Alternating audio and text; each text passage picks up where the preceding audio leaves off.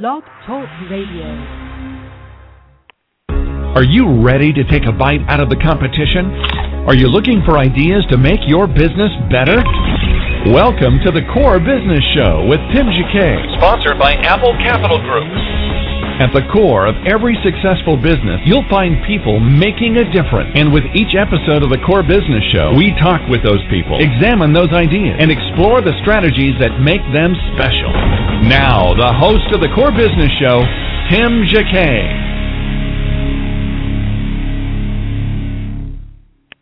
Well, good morning, everybody, and welcome to another episode of the Core Business Show. Today, I have a pleasure of having Carl Worner. We're going to talk about uh, several uh, movie projects he's been working on, uh, namely Dating on Mars, a comedy web series.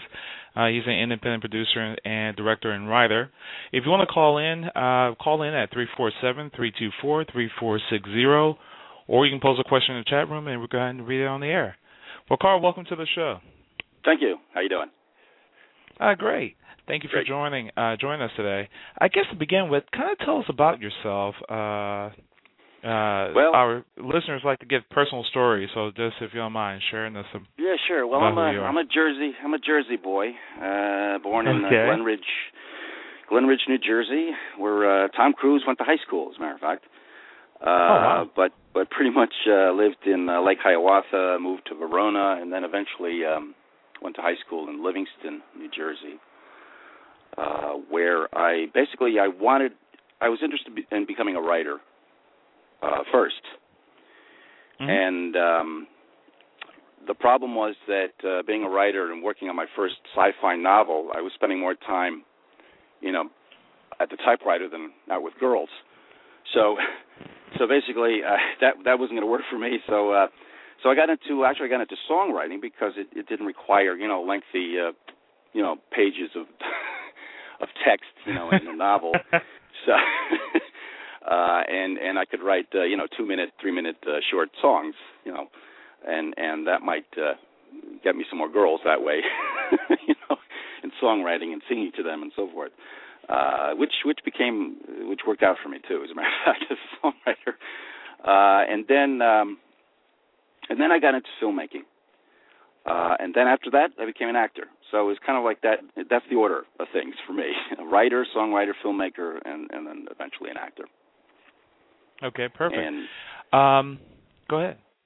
yeah, um, so I, I'm I'm basically just an ex- extremely creative person. Uh, I guess it's in in the genes. I don't know. My my grandfather was a writer, and and my father was was a bit of an entertainer.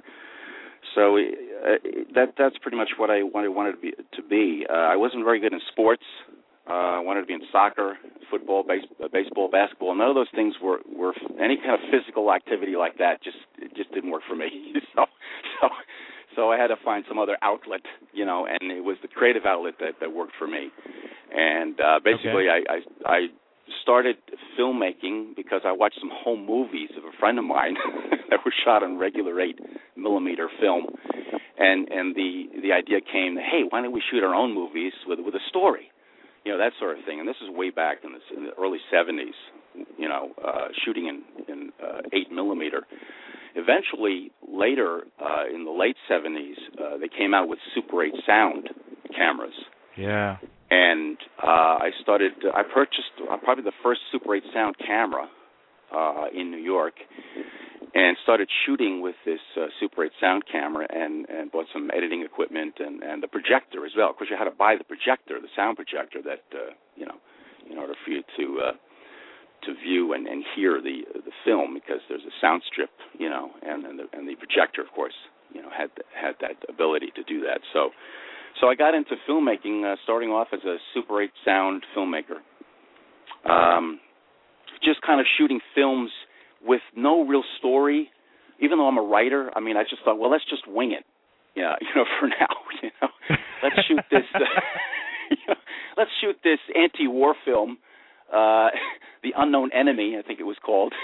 Uh, you know, I had some, uh, you know, some army clothes, and I had some, you know, local kids, you know, playing soldiers and things like that, and and and you know, we kind of shot this anti-war film uh, in in the neighborhood with no real plot or story, and we're just kind of winging it, and you know, that that's that's what happened. But of course, I realized eventually that you know what, the most important thing in in a film or making a film is the story. That's the number one thing, and you've got to have the story and the script first before you start shoot, shooting anything. You know, mm-hmm. I mean, you just can't go winging it unless you're shooting a documentary or something. You know. so, well, you know, which I did. Kind of ironic. It's kind of ironic. I mean to interrupt you. Uh I know you have to have an outline, but you know, one of the best known movies that I think they improvised the whole show was, if you recall, Beverly Hills Cop. They said that we had a script, but Eddie didn't follow it. But he was so funny and he kept things going. We just let it roll. um, yeah, well, that's, it was one of the comedy. most successful movies in the '80s. Yeah, yeah, that's comedy, though. I mean, I think with comedy you can get away with it. Uh, I don't think you can get away with it in sci- science fiction or dramas, you know, or serious subject matter. You know, I don't think you can get away sure. with it. You know, unless That's you're shooting true. a documentary, as I mentioned earlier. But with comedy, I think you can get away with it. And as a matter of fact, with Dating on Mars, which is the, the web series that I'm currently uh, shooting and, and editing, it is a comedy, and the actors are required to do some improvisation. Uh, it's loosely scripted.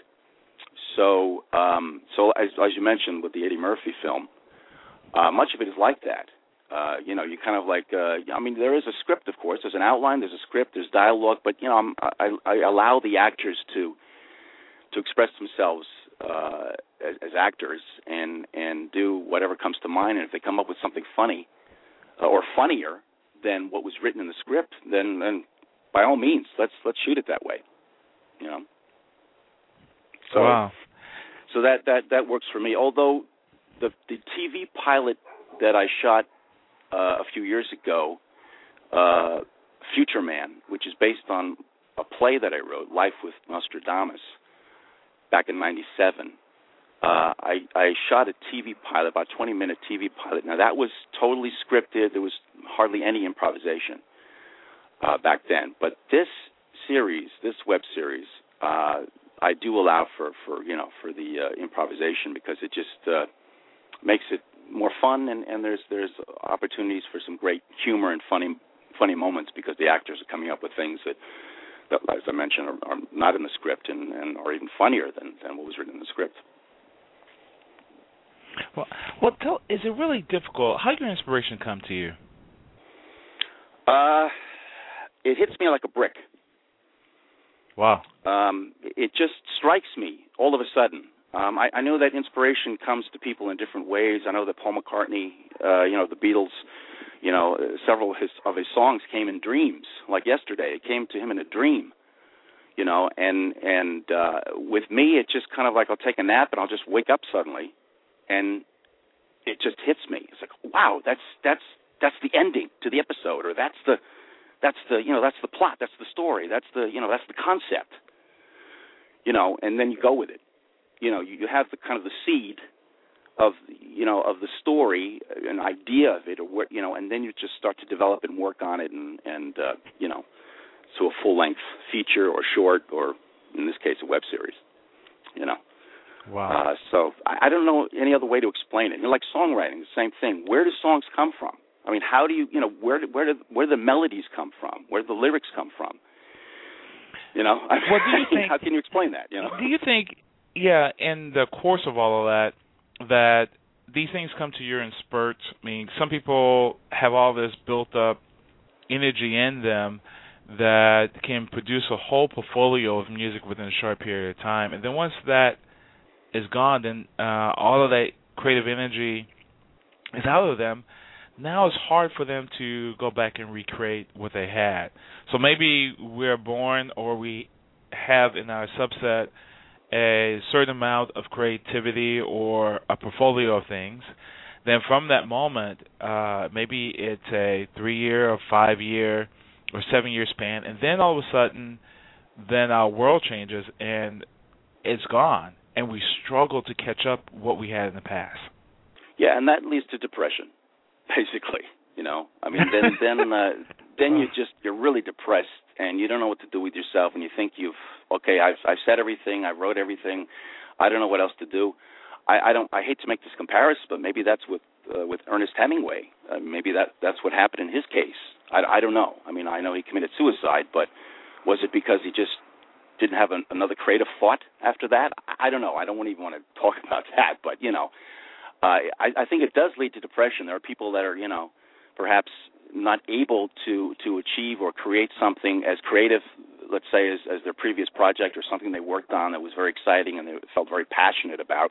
And then all the passion and all that stuff is gone because you know it's like an empty well. There's just nothing there uh that you can uh you know work on or develop uh because you're just out of ideas. But it, it it'll come back to you. I mean i don't think it goes away and it never comes back. I mean i think you you you will find inspiration in in anywhere you, you look, whether you look at a magazine cover or a book or or a TV show or a movie or or just walking around uh, you know observing people and places and, and doing things you're going to find inspiration. Unless you're just living in a cave. I mean if you're living in a cave you know then then what are you going to do? You can draw you know you know pictures of animals on the cave walls you know which is what they did back then. I mean they had expressed themselves too you know back in the you know in in those days you know but if you're living in a cave yeah then then it could be a problem. But uh but if you're out there in the world experiencing life and doing things and meeting people and and talking to people and and so forth you know you, you'll find inspiration. Sooner or later you're going to find it you know. So there is hope you know for the struggling writer that you know that that uh, is out of ideas you know. You you'll you'll find something to, to write about well, does ideas normally come in uh, in packages with uh, if you exalt? I mean, if you pull everything you, you have out of you, do you really need to partner at that point with somebody else to kind of get that energy from them, and they give you ideas, and now yes. you begin to collaborate?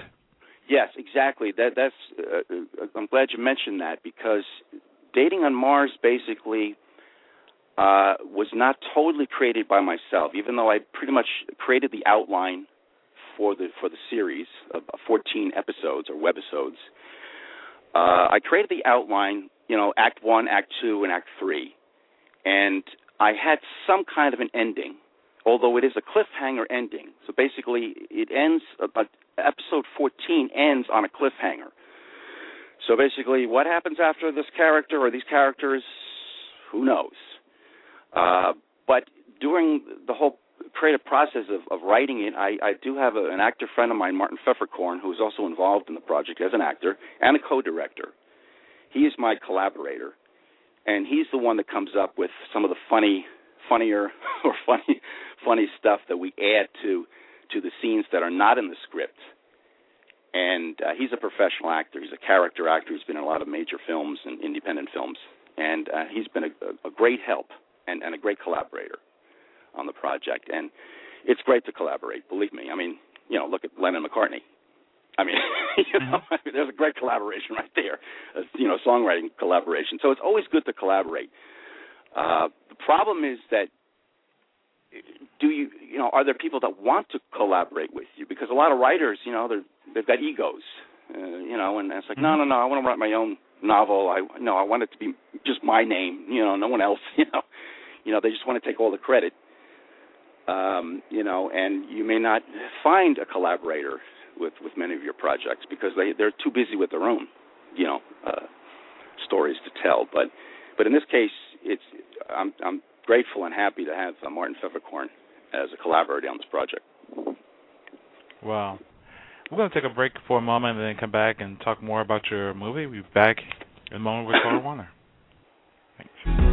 You're listening to the Core Business Show, sponsored by Apple Capital Group.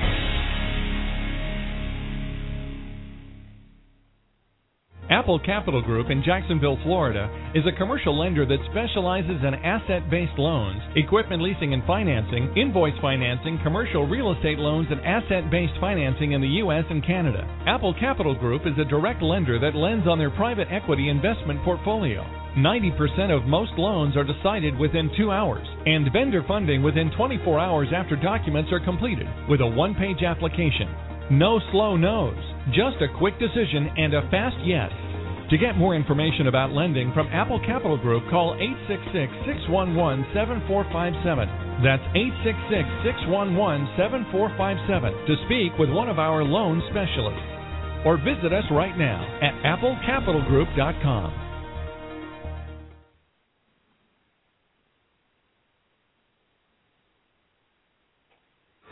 Welcome back to the core. Once again, here's Tim Jacquet. Again, we're with Carl Worner, uh, independent film director, and producer, and writer. Uh, Carl, if a person looking at coming into this particular industry, what advice will you give them? Uh, what advice? Uh, go out and shoot it, no matter what. Whatever you got to do, whatever it takes, go out and do it.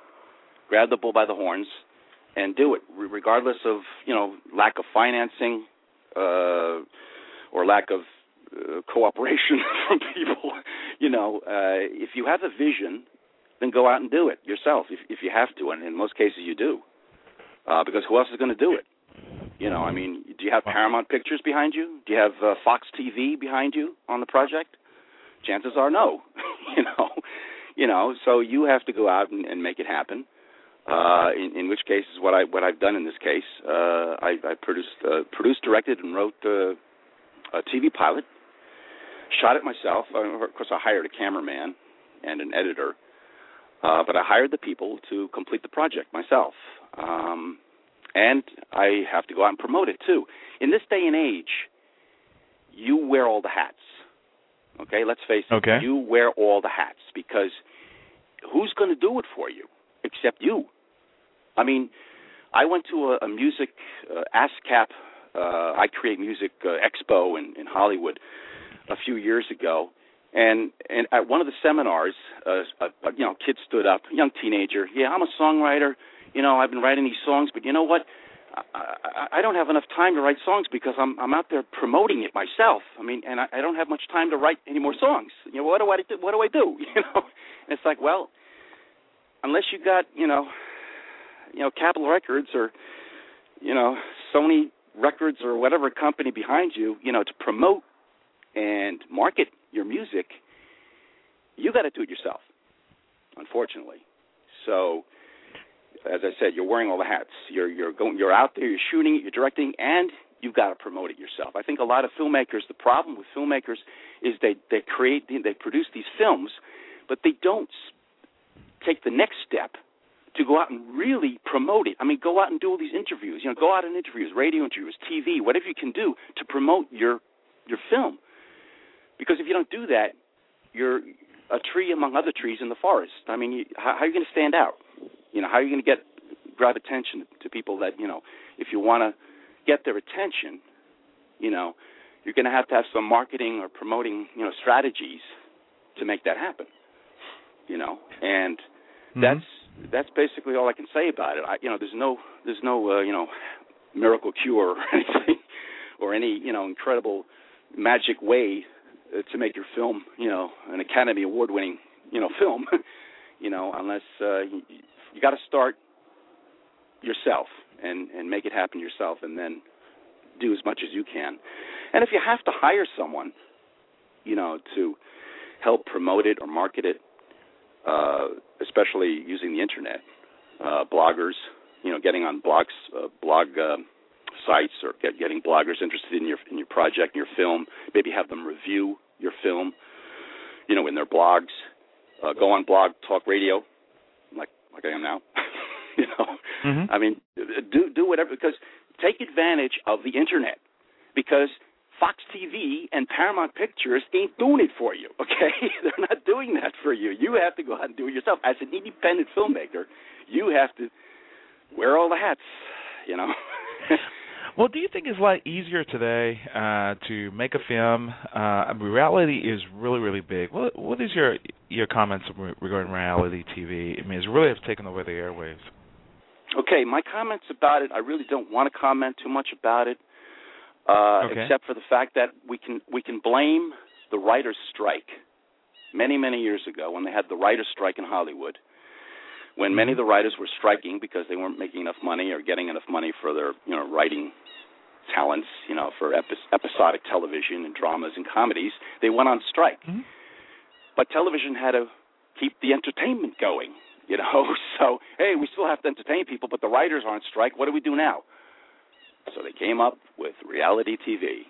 MTV, I think, is probably responsible for that. Really, you know, MTV started music television became what it is now. It's, it's no longer music television.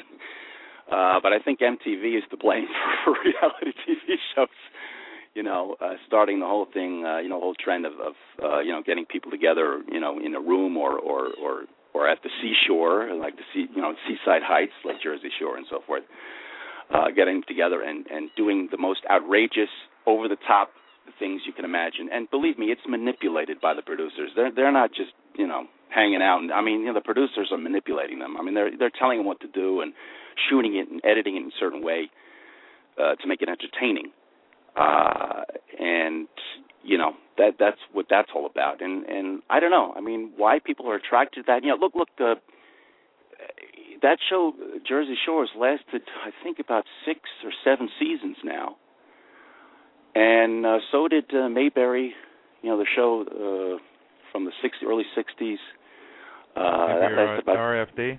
Yeah, yeah, the show, uh, yeah, from from the early '60s. That that lasted about six six even six seasons, and and you know, and that was that was you know a great show, very positive, fun, you know, loving people, people loving each other, and all that great stuff in the small town of Mayberry. Uh, and then you have today you have Jersey Shore, you know, where people are, you know, showing off their their tummies and their cleavage and acting like, you know, crazy people. So I don't know what the point of that is, but people just want to be entertained. But but the thing is I think that it Jersey Shore appeals to a certain demographics though. I think it only appeals to, you know, 14 to 28 or something like that, college kids, younger teenagers.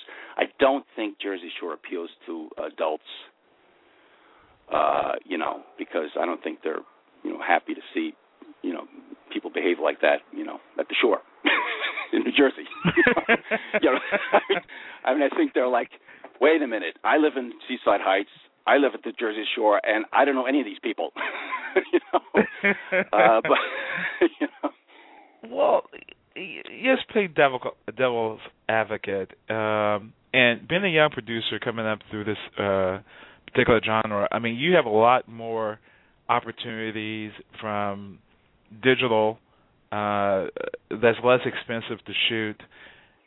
Can a person, in the sense of not making a reality show, try to make a show, but don't have the high-end equipment, but can pull something together like uh, Spike Lee did in the '80s when he did that one? Uh, she has to have it and with almost no money, but he he somehow he pulled it together to get something out of it. Took him some time to do it, but he got it. Uh, for a person coming through the system today, uh, with all of the technology we have today, is a little easier to get something produced. You just and also to get something distributed because you can be a web series in itself. You just have to promote it. Yes. Uh, to answer that question, I say a big yes because because uh, when I started out, as I mentioned earlier, I started out as a Super 8 filmmaker and shooting on Super 8. Mm-hmm.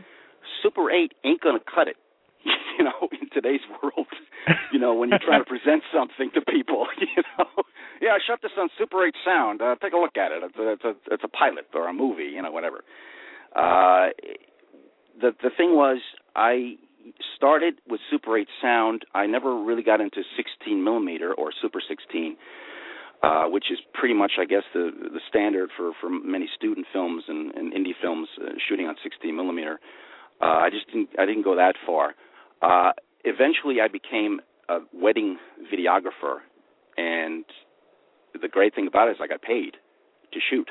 You know, you know, shoot weddings uh, I wasn't getting paid to make movies, uh, but I was getting paid to shoot weddings, and I did that for about seven years with my own business, using you know the state of the art uh, camera equipment that they had at the time. Um, so I, for seven years, I was shooting wedding videos, uh, but being very frustrated because it's like, okay, yeah, I'm shooting their their wedding video, I'm editing them, and I'm doing the best I can to make it look great and all this kind of stuff. I'm getting paid to do it, but I'm not making my own movies. you know and it was extremely frustrating.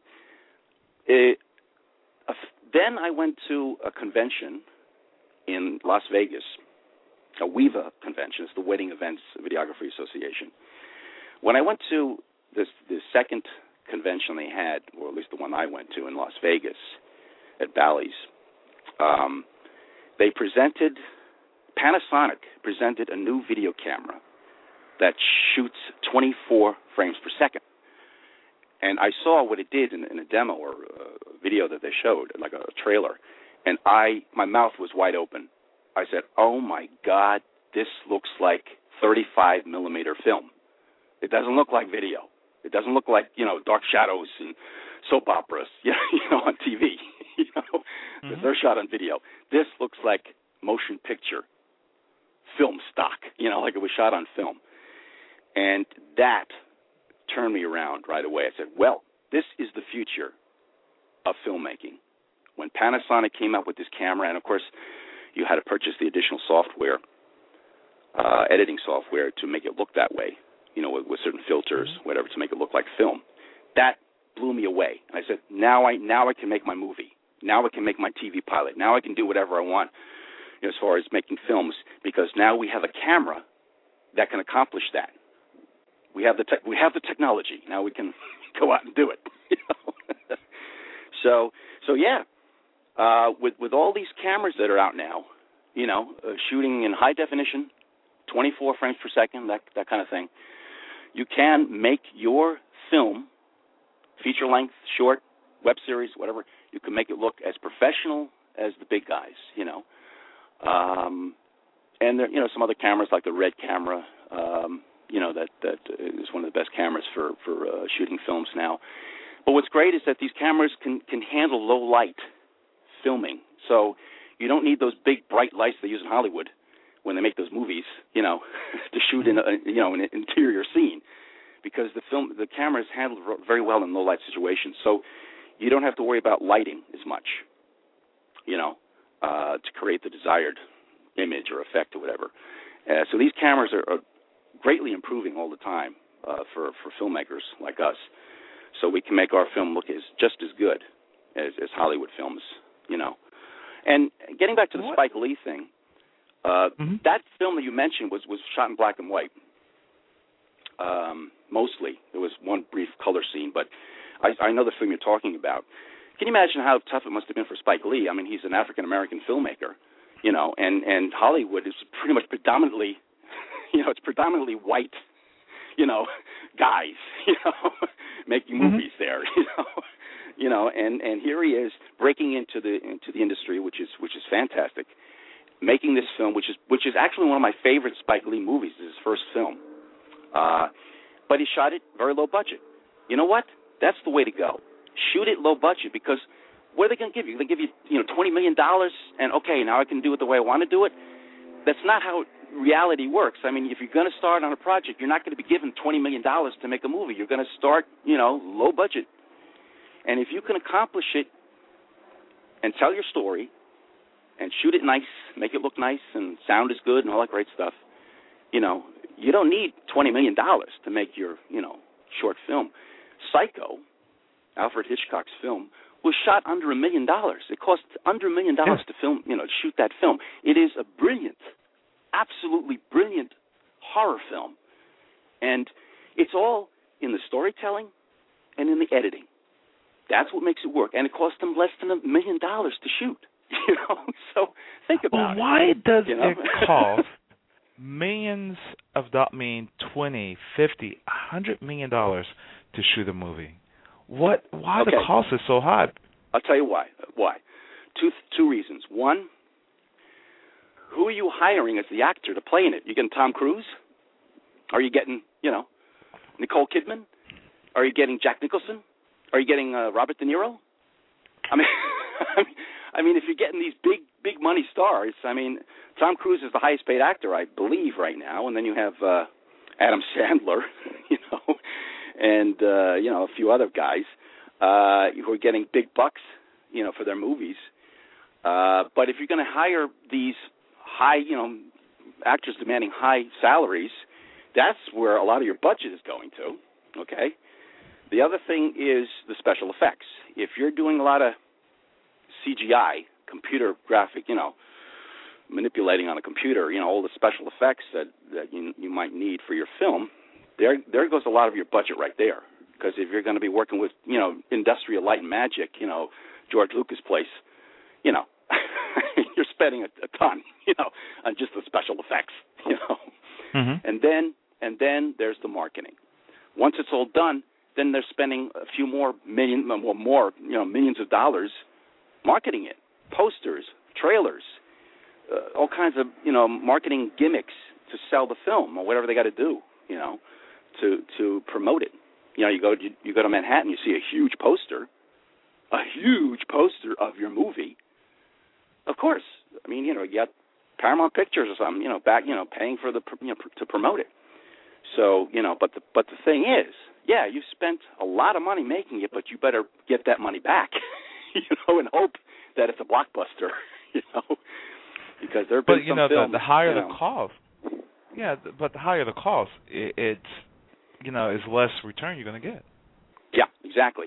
So I my advice would be this: make your film low budget or keep it within the budget that you're working with. If, if you give if you have a certain amount of money, even if it's like twenty thousand or whatever, stick to that budget and work within that budget because the point is that you want to make it cheaply so that you can make money from it when it has some success.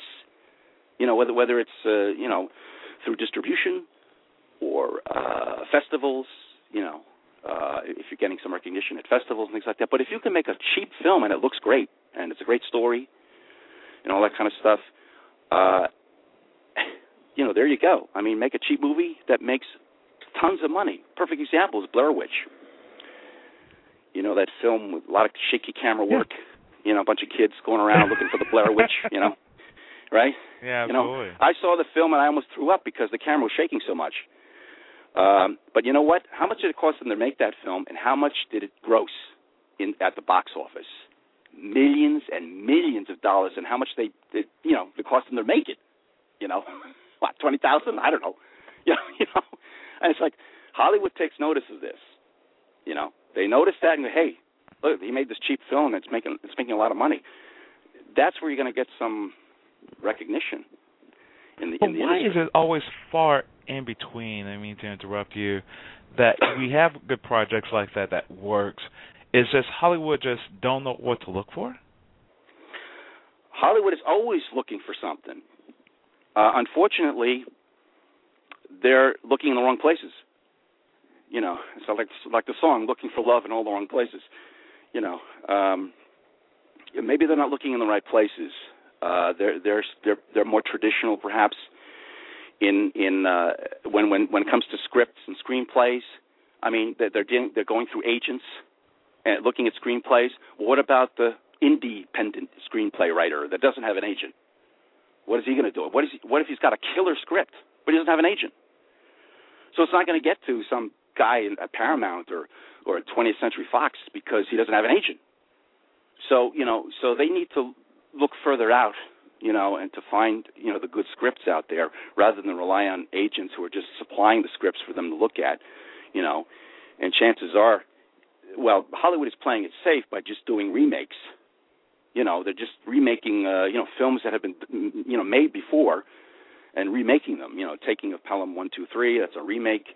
Uh, you name it, I could. The list goes on. I mean, there's just so many films, and then of course the comic book characters like Spider-Man, Oh. Batman. Yeah. I mean, those are the ones that are making big bucks for the for the studios because because we've already established these characters a long time ago in the comic books. You know, so so we know all about these characters, and and you know, and it's already got an audience. It's you know, uh, mostly teenagers, but you know. Uh, it's already got an audience, so so they know that they're making big bucks with with comic book characters on on the big screen, and they can do it now because of CGI before CGI, you couldn't create all these incredible effects like for Spider-Man and Batman and Superman and all that kind of stuff. You couldn't do that, you know, uh, 20, 30, 40, 50 years ago. I mean, you know, now with computer graphics, you can do anything, you know. So of course, Hollywood's going to jump on on the the bandwagon with uh, superhero movies, you know, the Avengers Yeah. and all those films, you know. Yeah, the, uh, how many times you can make remakes Batman and Spider Man? I mean, Well, well, it's like uh, yeah, a lot of times they call it reimagining. You know, they re, they reimagine it. You know, I think the new the new, new the new Amazing Spider-Man, which I think it's called the Amazing Spider-Man, has been sort of reimagined. So it's not the old Spider-Man from a few years ago. it's like the new Spider-Man, but reimagined. It still looks so, the same to me. so so it's like, ooh, it's it's it's better now, but it, it still comes down to the story. You know, I mean, if you got a really good script, really good story, and good characters, uh, I don't care how many special effects you got. You know, special effects, great, sure, wonderful, but you still got to have a good story. You know, and and good characters and, and good dialogue. You know. Well, let's back up for a second, back to your project. Um, uh, you have a lot of theater experience, a lot of film experience, a playwright, recordings. I mean, and it goes on and on. Tell us about this this uh, Dating on Mars movie. Okay. And where can uh, be, where it can be found? Dating on Mars is a web series comedy in uh, presented in uh, 14 webisodes I guess that's the term they use now, webisodes. Short webisodes. Basically, they're only about anywhere from seven to nine minutes in length.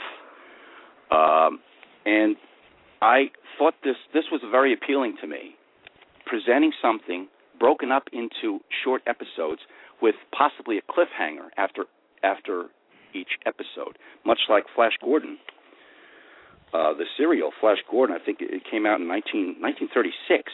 I think is when Flash Gordon came out, and they showed these serials, these short uh, 13 episodes of Flash Gordon in, in the movie, you know, in the movie theaters. That that was great as a kid watching it, not in the movie theaters because I was too, you know, I wasn't even born then. But when I started watching them on television, I saw the the Flash Gordon, you know, black and white Flash Gordon episodes short episodes leading up to a cliffhanger.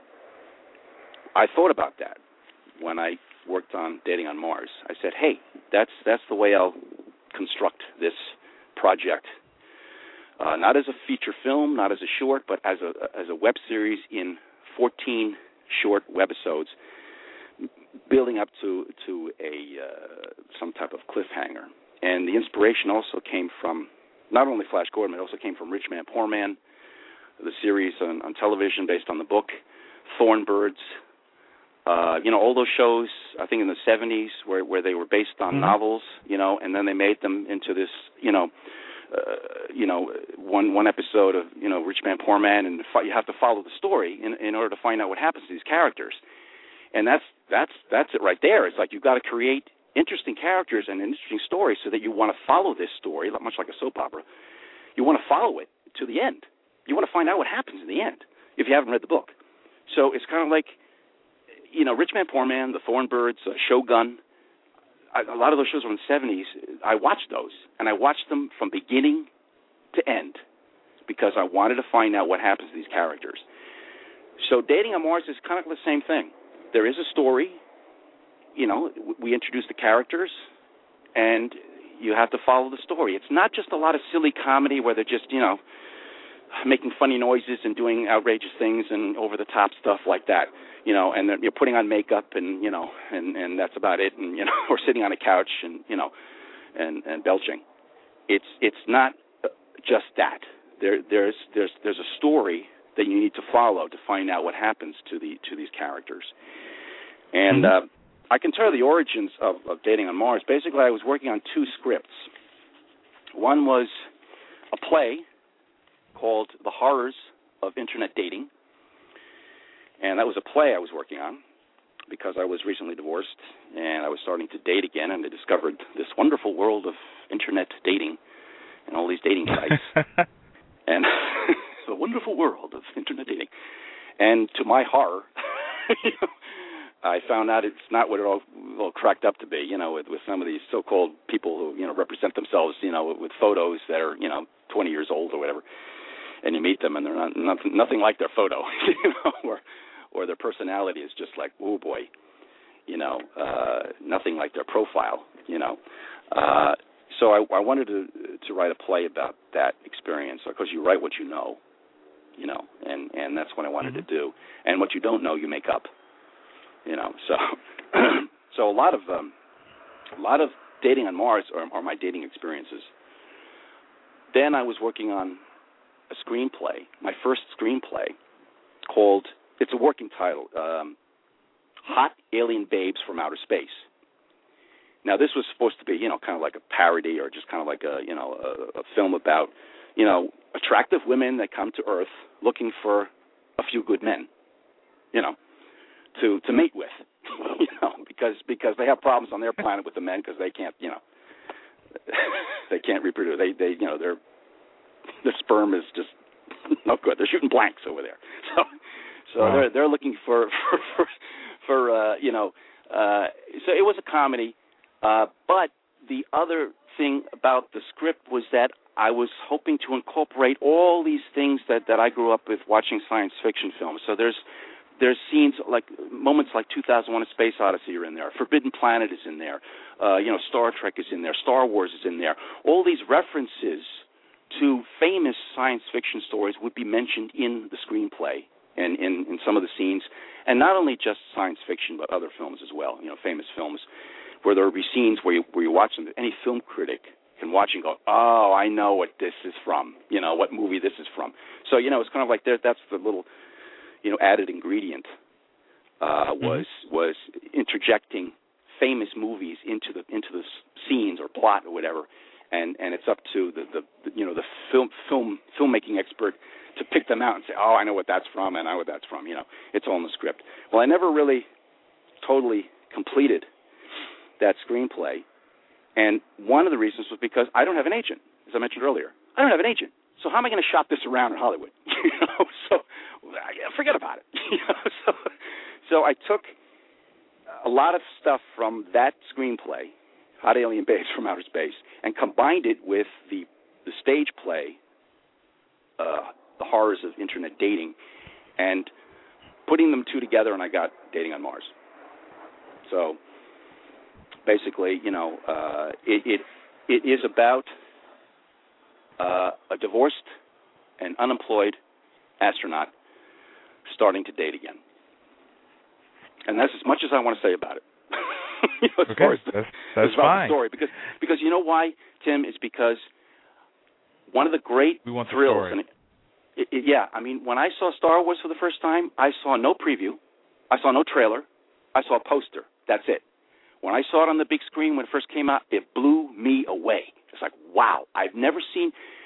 Same thing with Alien. When Alien came out, I knew nothing about the story. I didn't see any trailer. I didn't see anything on the internet. You know, millions of things written about it on the internet. That's before the internet. I didn't know anything about it. So when I went to the theater on the big screen, 70 millimeter, whatever, it blew me away because I knew nothing about it and saw nothing, you know, no scenes or trailers, anything. And I think that's the way you should see movies. Nowadays, you have the internet, and everybody knows about the film already. They've seen scenes from it. They've seen the trailer. They've seen six trailers from it. They, they you know, they, they pretty much almost know the entire plot. Well, don't see it. Well, why bother seeing it then? You know, because you know already about it. So, so you know, the whole excitement of seeing a movie for the first time is totally shot because it's like you you already know what happens, you know. But fortunately, wow. most direct writer directors are smart enough not to reveal much of anything in the film. I, I, what's annoying is we have these, you know, these Hollywood interviewers. You know, they go, "So, uh, can you tell us a little about the movie?" Yeah, this guy meets this girl and they fall in love. Anything else? Uh, no, that's about it. That's why it. should I tell you any? Why should I tell you any more about it? you know? Absolutely. I, I mean, Paul, we got uh, we have a few seconds uh, remaining. Uh, anything you'd like to add uh, regarding your company, and how can we contact you if we want to take a look at this web series? Okay, uh, the web series uh, dating. Right now, there's only a trailer available. Uh, there is a trailer, yes, you know, so you have some idea what it's about. Uh, just go to YouTube uh, and type okay. in uh, in the search in the search engine, uh, you know, dating on Mars uh, official trailer, and you get a chance to see uh, the trailer uh, and get a get a glimpse. It's it's quirky. It's kind of like uh, Monty Pythonish. You know, it's it's mm-hmm. uh, you know, it's got some some of that humor. It's uh, it's unpre- hopefully unpredictable, so you don't know where things are going with the characters or their situations, which is another key thing when you're writing a screenplay be unpredictable. Don't be predictable. You know where where this character's going, what he's doing. You know, create something that totally changes everything, because that makes it more interesting. So you know, and uh, but you can see the trailer on on YouTube, and the series will be coming out uh, probably on some YouTube channel or maybe some other web-based you know channels that that that feature uh, web series and uh, we're going to have a special sneak preview episode available in, in the next few weeks. And what I mean by that is it's episode four, much like Star Wars. Episode four of the series will start, and then it, after that, we'll start to be you know feature them one episode at a time, starting with episode one. Wow. And uh, Powerful. that, and that's about as you know. As far as where where it's going to wind up, Tim, I couldn't tell you. You know, because there's so much out there now. You know, there's mydamnchannel.com. you know, there there's the YouTube channel. I mean, Google is now Google. I think purchased YouTube, so now and and also the you know Amazon Studios. Uh, they're looking for new new stuff, new TV shows, pilots, movies, whatever. Once a month, they select some you know some new stuff uh, to present. You know, and and you make Okay. some money from it. You make some money from it. That's the most important thing. You're making money from it too, not just you know. It's not just a hobby. You know, I mean, you can make money from this. good. So, where's your your website address again? Uh, well, the website hasn't been established yet. Uh, Okay. Until we start, you know, getting. A, it probably would be datingonmars uh, dot com. Okay. Uh, you but know, for your but- company, it's it's if they want to uh, locate you to get more information. Uh, well, I'm on Facebook right now. Uh, I haven't really established any web. Unfortunately, I mean, you know, I really haven't established any website that people can go to directly to see my work. Okay. Uh, you can go to Vimeo. You can go to uh, look at some clips on on uh, YouTube on Vimeo. If you go to Vimeo, you can if you uh, type in Future Man, uh, you'll see the actual TV pilot of Future Man that I shot a few years ago. You'll see that on there uh, as well. So Okay. you see some of the you know the work that I've done. Uh, but I'm hoping to put all of that together in, in, in a form of a website that people can go to. Uh, you know, eventually, soon. right. Well, thank you for coming on the program, Carl. I Really appreciate it. Sure, Thank no you problem. so much. Thanks. Okay, great. Take care. Bye bye. Bye bye.